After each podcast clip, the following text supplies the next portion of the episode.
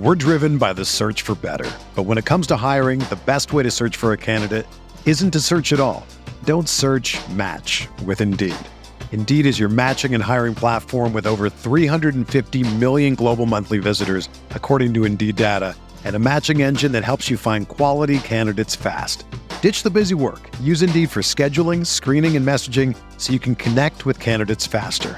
Leveraging over 140 million qualifications and preferences every day, Indeed's matching engine is constantly learning from your preferences, so the more you use Indeed, the better it gets.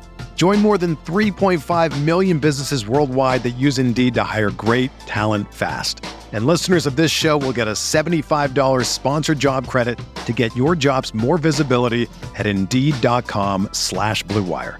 Just go to Indeed.com slash BlueWire right now and support our show by saying that you heard about Indeed on this podcast.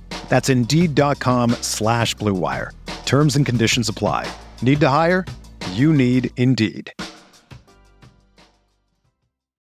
Whether you're a world class athlete or a podcaster like me, we all understand the importance of mental and physical well being and proper recovery for top notch performance. That's why I'm excited that Unifyd Healing is sponsoring podcasts on the Blue Wire Network. Unifyd Healing is a new and super innovative global network of wellness centers powered by Energy Enhancement System, or EE System. If you haven't heard of the EE System yet, then you'll want to listen up. This technology promotes wellness, deep relaxation, purification, and rejuvenation. Wherever you are across the globe, access to a center is easy and affordable. Interested in experiencing the EE System technology for yourself? Go to unifydhealing.com/bluewire to learn more and find a center near you. That's unified, U-N-I-F-Y-D, healing.com slash bluewire. No material or testimonials on the Unifyd Healing website are intended to be viewed as medical advice or a substitute for professional medical advice, diagnosis, or treatment.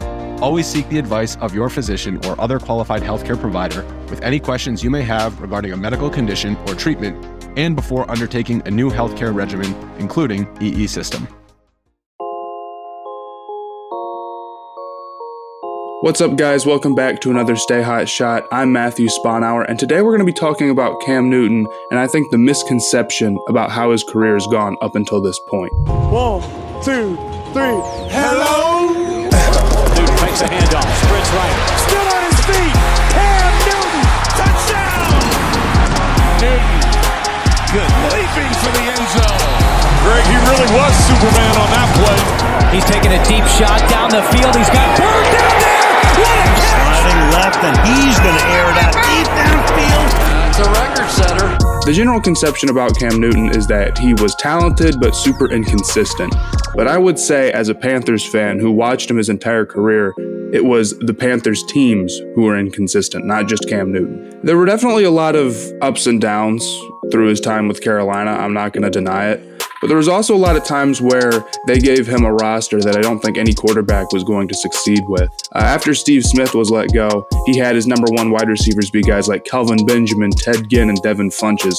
Offensively, they never had a very creative game plan. Typically, he didn't have a very good offensive line, particularly after Jordan Gross ended up retiring. So there were large portions of his time with Carolina where didn't have offensive line, wide receivers, or good play calling. And in spite of that, the Panthers were still a competitive team, and that's because of Cam Newton, not in spite of him.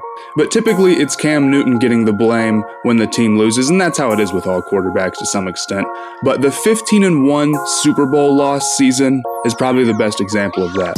That team was extremely good, but when it came down to the Super Bowl, the offensive line played like garbage. He had no time to throw. It was just a disaster all around game. But mainly, the blame is placed squarely on Cam Newton, at least by most non Panthers fans. And maybe that's because of the one fluky play where it looks like he's not even trying to get the ball on a loose fumble, or if it's because people were just tired of hearing about Cam Newton and wanted to trash him. I'm not sure. But regardless, I can tell you that Cam Newton is not the reason why the Panthers lost that game.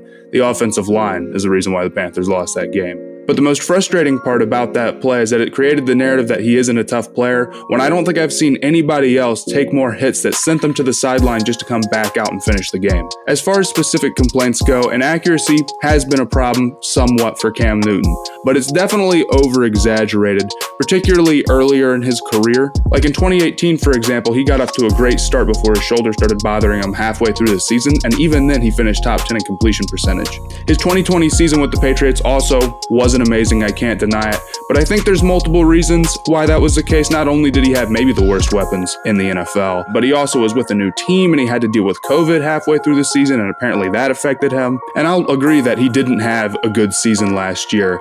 But I don't think that's what's going to happen this season with another year at the Patriots organization. And hopefully, COVID stopped bothering him. He has much, much better weapons and an offense that looks like it's built around him a little bit more.